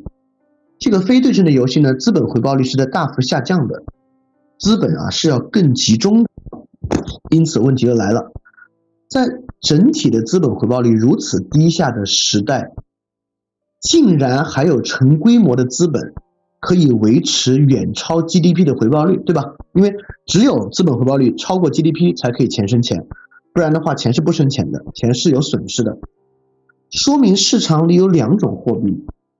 高回报率的货币和低回报率的货币，低回报率的货币大家非常熟啊，就是你去买余额宝，余额宝的年化收益百分之二点几，这就是纯纯粹粹的低回报率货币。这个货币甚至比定存还要再低一点，它当当然它无论如何比活期存款要高啊，这就是低回报率的货货币。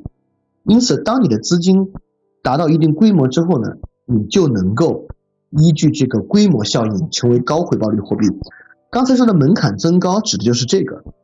你的资金要成为高回报率货币，需要更多的钱。而高回报率的货币啊，那钱生钱不是钱自动在承载的，它即使获得收益，同样要在劳动和商品交换中获得利润。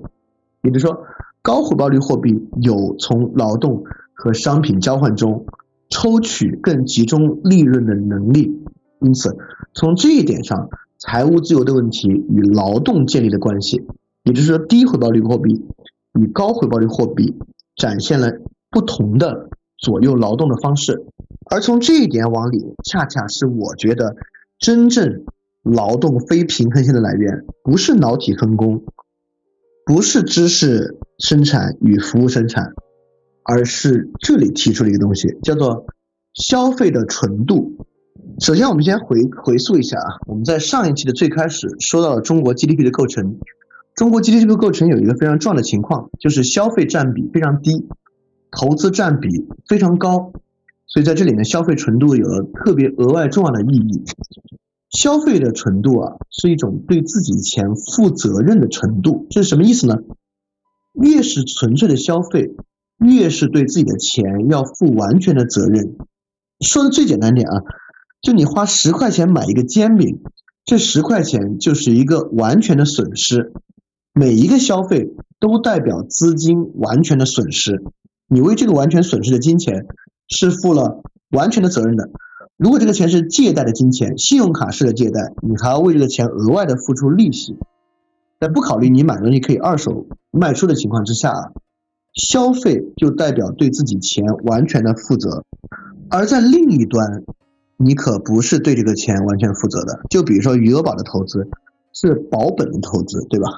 你获得那个利息是额外的，是白得的。当然，如果你要诉求更高风险的、更高利息的投资呢，它慢慢会有风险。但是呢，如果你买过基金，你也知道啊，它是有一定保本率的。也就是说，劳动者越少的陷入收入和消费的循环。在整个 GDP 的交换游戏之中呢，他自己就越是有利。他的钱越少的用于消费，而越多的用于投资，这个劳动者就越是有利。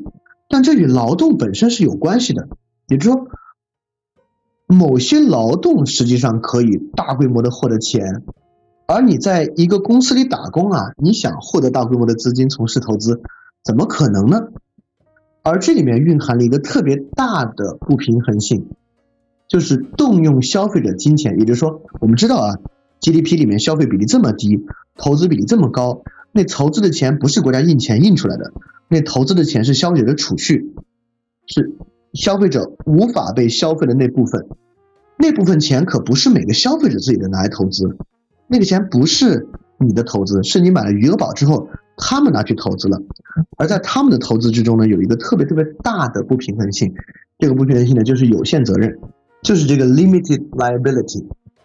我们都知道，有限责任公司，有限责任公司，意思就是说，这个公司在亏空了之后，不必承担所有债务责任，而只用以股东出资和实际资产来承担债务。千万不要小看啊，这是一个非常非常大的特权。在十五世纪的时候，这个特权仅仅是教会企业的特有特权，就教会以下的企业能够有有限责任。原因很简单，其他企业破产无所谓，教会不可以破产。教会要破产崩溃了，这个地方的信仰就崩溃了，因为信仰在那个时候第一重要嘛。而第一个现代有限责任公司特别特别的晚，一八一一年的美国才开始有，而今天特别多的所谓的艺人有限责任公司就是个体。可以开办有限责任公司，在欧洲直到一九八九年才被允许，所以有限责任其实是一个特别晚才被逐渐引入社会的。它其实是从一种非常非常罕见的特权，到一种极其广义的特权。今天呢，也就是说，而且我们知道这个有限责任公司崩溃，其中特别重要的原因就是资金链断裂。资金链断裂呢，绝大多数情况之下来源于借贷。有限责任本身就是一个特别倾向于债权人权益，而不是债务人的制度安排。而产生这样的制度安排呢，其根本就是为了营造一个凯恩斯式的国家，要鼓励投资，要分散风险，等等等等。所以说，从这里啊，你看出，如果私有产权真正神圣不可侵犯，那么我的储蓄被用于其他人的投资，他为什么只用负有限责任？我不知道在很多人听起来这会不会是一个太左的想法啊？但你真的仔细想想，劳动者的收入被其他人使用，如果私有财产神圣不可侵犯的话，使用者使用者为什么只需要对这个钱负有限责任，对吧？这是一个极大的，这既可以看出今天劳动制度的不公平和不平衡性。我们不讲不，先不说公不公平啊，非对称性，我们用一个特别价值无涉的词汇，劳动制度的非对称性。我们也可以看出私有产权制度的巨大瑕疵。现代的产权制度其实是特别脆弱的，因为现代产权制度的形成之中，他们侵占过教会的财产，他们侵占过他国的财产，他们侵占过上一届政府的财产，所以这种财产制度其实比起地契啊和农村里面的自然所有制啊，其实真的要脆弱脆弱的多。所以今天这个极大的区别啊，不是脑体分工，不是知识生产与服务生产。而是花钱购买消费的区别，劳动的差别在于劳动收益的用途。一部分人的劳动收益只能够消费和储蓄，另外一部分人能够使用自己的劳动收益和其他的劳动收益进行投资。而使用自己的劳动收益和其他的劳动收益投资的人，在一个高债务社会就能够具有持续的优势。因此。劳动的本质区别在今天，在于劳动对象的资本密集程度，不是脑体分工，不是什么知不知识，就是资本密集劳动。所以我们能看出，有很多劳动跟资本很近，有很多劳动和资本很远。和资本很近的劳动，包括那些能够调动大规模资金和帮助调动大规模资金的，类似于基金啊、券商啊、投行啊，他们都处于一种较有优势的劳动。而所有那种离资本很远的非资本的劳动，实际上呢，就是在今天的劳动之中非对称中处于下风的劳动。所以说，我们能看出 GDP 的构成之中，非消费的部分实际上在用消费部分的钱持续的去购买那些消费。所以说，今天其实已经没有农业时代那样的非劳动人了，今天都是劳动人。一些劳动人呢在做净资本的劳动。一些劳动人呢，在做非资本的劳动，这就是这么一个凯恩斯式的社会之中，劳动非对称性的来源。而为什么这些人能够这么容易的获得资金呢？比如在我们的国家，就是国企和这个这个混改制企业，为什么这么容易获得资金呢？这这我们都知道，这不是一个经济问题，这本身是一个政治问题，但我们也不准备在这里多说。而我更要说的是，因为劳动的差别在于劳动收益的用途。是用自己的钱消费，还是用别人的钱投资？正因为是消费，这样的东西变得特别具有迷惑性。所以说，生活在一个消费者身份中的劳动者，会觉得还挺好，而且会觉得这样的快感轻而易举。就这背后这种必然性的非对称性，不被他自己意识到，他没有意识到这个非对称的存在。所以说，这种不断增长的消费性的社会的富足，把劳动者搞得眼花缭乱。他觉得他已经仿佛沉浸在一种无休止的平稳增长过程之中了。他根本没有认识到，在这个增长之中发生了巨大空虚、自我否定和被对称性的产生。所以说，才会产生法国黄马甲运动之中这些愚蠢的诉求，就是消费者希望能够更多的钱以实现充分消费。好啊。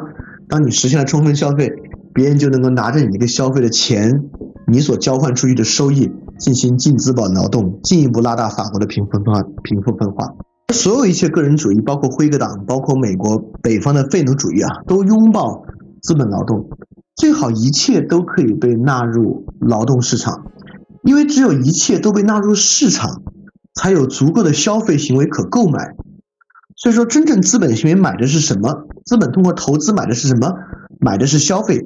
这具有宏观的意义，在 GDP 构成之上的意义，也有微观的意义。支付宝的红包买的是什么？买的不就是支付宝用户的消费吗？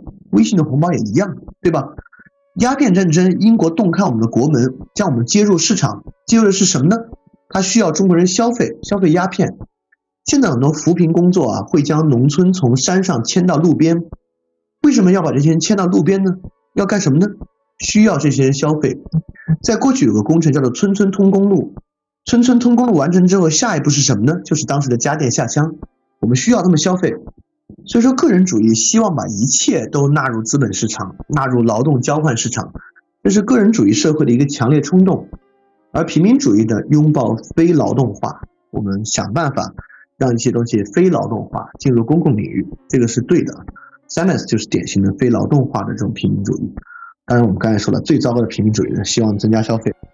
那么，对于这个问题的解决啊，马克思提出了一种非劳动的乌托邦。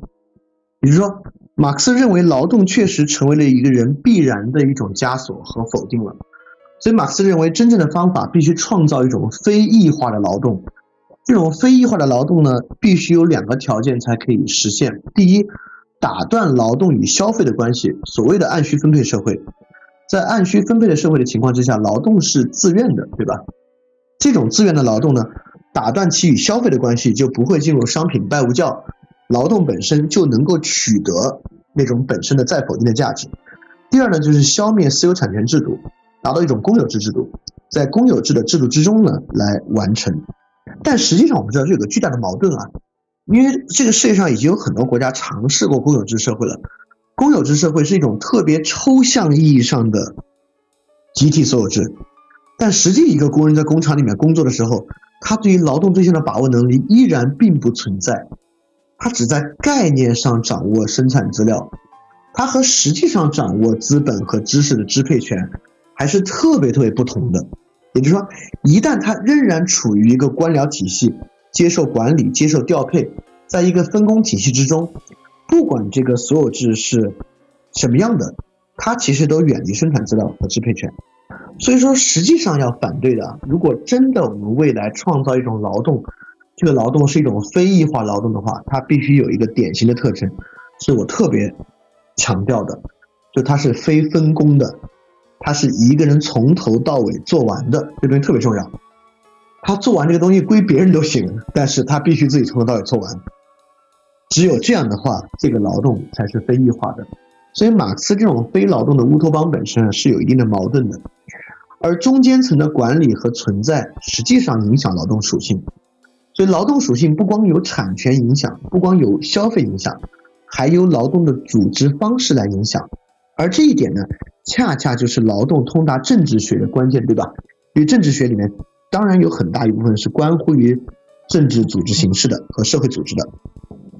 当然，底层劳动者啊，对于官僚机构和对于中间层级机构的隔绝是有直观认知的，就不需他们不需要懂政治学，也不需要懂经济学，就能够意识到，阻挡着他们与资本之间的，阻挡着他们与公共领域行动的，是一整套复杂的层级机构的管理。在这个情况之下呢，底层的劳动者有强烈的摆脱这样层级机构的冲动，但是很可惜。在一个极其大尺度的国家之下，摆脱这个的冲动只有一个指望，就是强人政治。这个不用举任何国家例子啊，这个从古到今不断的反复上演。只要国家尺度一大，摆脱中间机构的一切指望，就几乎只落到强人政治上。像现在就是英国人公投脱欧了，但实际上脱欧的过程呢，根本不由英国人说了算，就是在漫长的官僚机构，不管是英国的官僚机构。还是欧盟的官僚机构的联合运作之中，整个决定英国命运是否要脱欧的人，可以深刻的意识到，这个东西一丁一点也不由他们说了算。而权力在大尺度的情况之下，不光是权力，财富也是一样，权力和财富在大尺度的情况之下，总是密律分配的，就是集中的，不是正态分布的，而是密律分配的，就是面向的百分之一的人，掌握了绝大多数的权利和财富，这是一个。嗯，natural law 可能。那么还有一个与政治高度相关的，就是今天由于个人被排除出公共领域，整个公共领域也不存在于公共了，因此个人啊，你就只管做这些速朽的、快速消逝的劳动与消费。世界的持存，这是一个好的世界，与个人无关，这是官僚机构与层级组织的问题。官僚机构、层级组织、政府承诺着，他们保持着世界的持存，他们维持着世界的好，但其实并不是，对吧？我们知道，今天的政府职能虽然政府越来越庞大，财政支出越来越多，在所有国家都是一样，但实际上政府职能是高度坍缩的。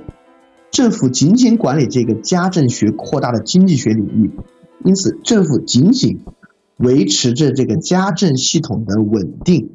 而今天哪个政府在所谓多元文化情况之下要管社会之善啊？看起来我们都说啊，政府是一个不断扩大政府，在任何国家，政府的雇员数量、政府的投资、政府的资金、政府的赤字都在不断扩大。随着这些规模的扩大，但实际上管理事务呢，却在逐渐缩小。就是大家一方面认为是一个尊重自由市场的小政府，第二方面呢，它一边是个尊重自由市场的小政府，它又在一边不断的扩大之中，这个矛盾其实也非常耐人寻味。而尤其当所有这些政府啊，都开始做一种消费性幸福的承诺，并且做一种普遍幸福承诺的时候，大家就应该意识到了，这是一种强烈的批判性的策略，欺骗性的策略，不是批判性的策略，是一种强烈的欺骗性的策略。也就是说，权力机构开始宣传，我们能够实现一种普遍的、普世的来自于消费的幸福，我们知道这是绝不可能的。这其实就是今天社会的真实写照，一种对于幸福的普遍渴求和一种普遍不幸福的状态。这个真是不光是某个国家的问题啊，这是很多很多国家的问题。而且我们知道，脱离公共与政治，因为真正的善存在于这样的领域之中，仅仅提供一种消费性的幸福本身就是极其虚伪的。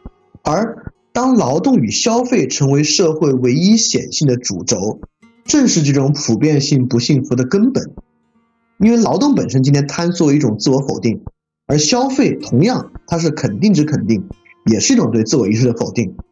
劳动本质的不平衡性等等等等，都让劳动消费主轴扮演维持社会幸福的轴线，是一种从逻辑上根本不可能的事情。所以，这种劣化后的平民主义。已经不懂不懂得诉求别的，只能够诉求消费增长的时候呢，他就失去了他作为批判者的价值。所以，这种新型的劳动，仅有劳动和消费的社会，我们都不能说它是一种什么样的世界，它是没有世界的。世界是一种有确定性性质的持存之物。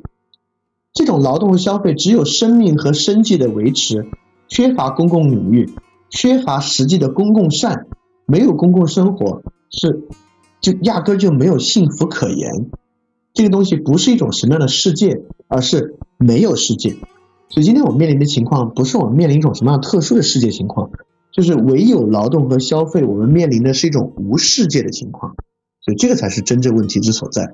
这个无世界的情况之中呢，既没有私人的领域，也没有公共的领域，有的只是一种广泛的社会性劳动领域作为整体领域的存在。所以，这种既无公也无私的社会，带来这个很深的个人主义和平民主义的矛盾。就个人主义看起来是一个私人性的主张，但其实实际上存在的根本不是私人，而是与私人与私人之间的依存。今天实际存在是一种有机团结社会，私人与私人在劳动上巨大的依存。在这个时代之前，人们是一种天然的。有秩序的集体与集体的依存状态，它不需要在私人间的依存又反向诉求消极自由主义去做它的对冲，所以私人领域其实意味着一种消极自由主义的完全与他人无关、不必与他人合作的领域。但我们知道，在今天是不存在的，所以个人主义的内在是有这个矛盾的。而平民主义其实也一样，平民主义看上去在诉求某种公共性、某种公共平等。但实际上，他要的是个体消耗的权利，就个体作为消费和消耗的对等权。但在这之前，平民主义本应诉求的是个体作为的权利，就是汉娜·伦特那个 labor 和 action 之中 action 的权利，个体如何可以去 action。那公共领域意味着可以留下个体 action 空间和施加影响力的这个领域，使得他人不得不关注到你的领域。那现在几乎也是不存在的，所以平民主义的内在诉求呢，也面临了一个非常严重的矛盾。而今天呢，比如说个人在什么时候可以逃避进入这种很类似私人的领域呢？就是匿名网络社区。个人在什么时候可以逃避一种假的公共领域呢？也是匿名网络社区。所以今天匿名网络社区的需求，成为了这种个人主义与平民主义内在矛盾的一个特别虚假的 escape。我们知道今天群里应该没有人会喜欢匿名网络社区所带来这个设计吧，所以说确实，我们今天其实在面临一个劳动状态改变之后，从个体心灵到社会结构的一个特别特别严重的问题。所以下一期呢，我们就会来说，因为这期还是在找经济问题与个人的结合点，经济与政治的结合点。下一周呢，我们就会更强烈的来说，我们所面临的一个政治秩序到底是一个什么样的政治秩序的问题了。那现在我们进入今天的这个问答的阶段，看有没有哪个同学有什么问题要问。这里有一个问题啊，就是说，个人没有办法逃避劳动情况之下，如何去优化自己的消费结构？嗯，就从这里面来讲啊，我觉得不是优化消费结构的问题，是从根本性的去反思劳动与消费这个轴线的问题，就是个体需要促使自己脱离劳动，并且用劳动所得在消费上取得逃避的这个路径，才能够至少你没有逃脱劳动的自我否定，你至少逃脱了消费的自我否定吧。所以不是个消费结构的问题，当然这人不可能不消费啊，在这个社会上不可能，所以今天的问题绝对不是说，呃，非此即彼的问题，但是确实不是说某种消费结构优化的问题，而是从根本上去反思消费的问题，是这么一个东西啊。好，这里有个问题啊，说个人完成所有劳动过程来摆摆脱劳动异化，是不是现在很多自雇的人士是这么一个形式呢？他们获得这种解放，是不是源于对自身劳动的成就感？不是成就感，而是获得。而且我之前在节目里其实说，我认为自雇有两种形态，一种形态是自己有一个技能，就比如说会编程，要东接一个活儿西接一个活儿，会设计东接一个活儿西接一个活儿，会撰稿，东写一篇稿西写一篇稿。嗯，另另外一种自雇就是自己做自己的项目，就是所谓夏令营节目里面讲那个自我装置啊。但后者当然是某种程度上至少摆脱了对。这个劳动对象的否定，就他保留了对劳动对象否定权利的，所以某种程度上可以摆脱一定的异化。但前者那种以自己的技能接活那种，我觉得依然没有摆脱这个异化。OK，那今天就回答这两个问题啊，因为今天时间也不早了，嗯，今天这这一期的时间比较长，那我们就这样，我们下周再继续这个主题往下继续讨论着我们。好，大家要记得感谢相信，我们下周再见。非常感谢你收听本节目。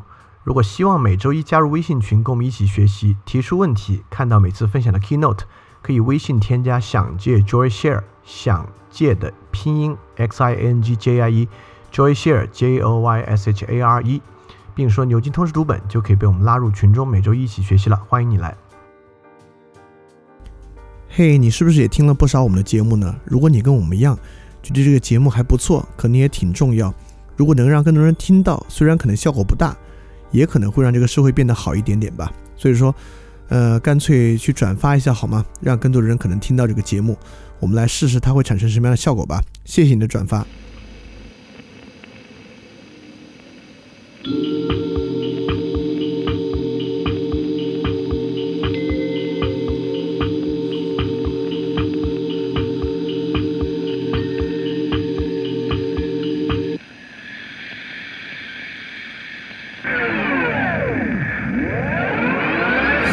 萨文艺勃发，树人文招牌，神圣分化，唯命问答。路灯发明教派，实验尊大，性质坍塌。把哲学淘汰，远航困乏，枪炮文雅。病菌出兵残害，三十年蒸发，人心挣扎。在神权雕败，理性教化，平等自由。康德写进教材，蒸汽喷发，机械争霸。令产能超载，革命神话，巴黎屠杀。阶级翻江倒海，快速进化，制造顺差。传统抛弃的草率，好在个体逐渐生发。居高临下，炮制文化，然后发明自己的蠢话。主导文化在检测众生激烈记忆的编码，随后进入黄金年代，不容置辩。可一八年又兵荒马乱，我说的是一战。一百年后还未学会理性计算，怎么办？一再降低底线，去欺骗制限，并行计算。公益与道德在深度学习，下面可以两全。奈何情绪总不听使唤，十年一团深度思辨，和誓愿和平还是判决死缓？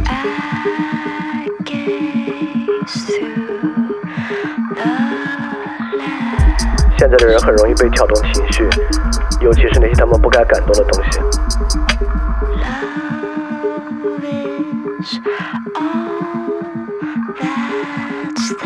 可那些真正重要的东西呢？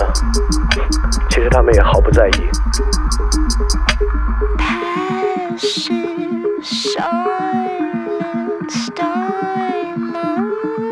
这才是真正可怕的吧？已经不知道什么是重要了。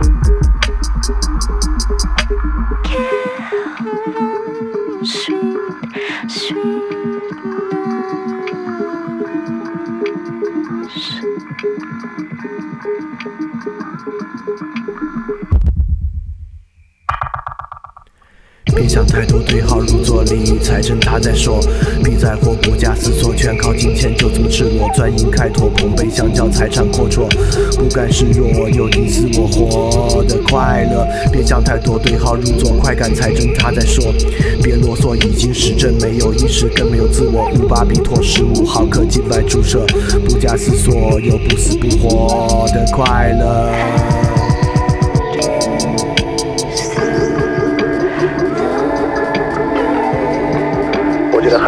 是真的，也许只还有一个神可以来拯救我们。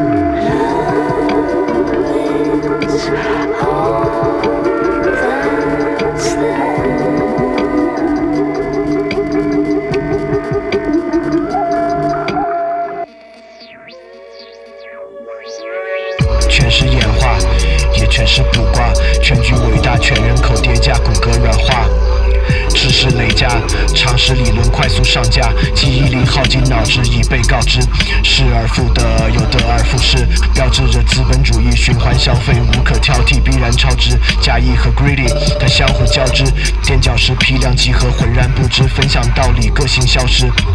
奖励大同小异，它变换措辞，多巴胺永不过时，开始编码闭幕词，结局只需坍塌，逐渐变实。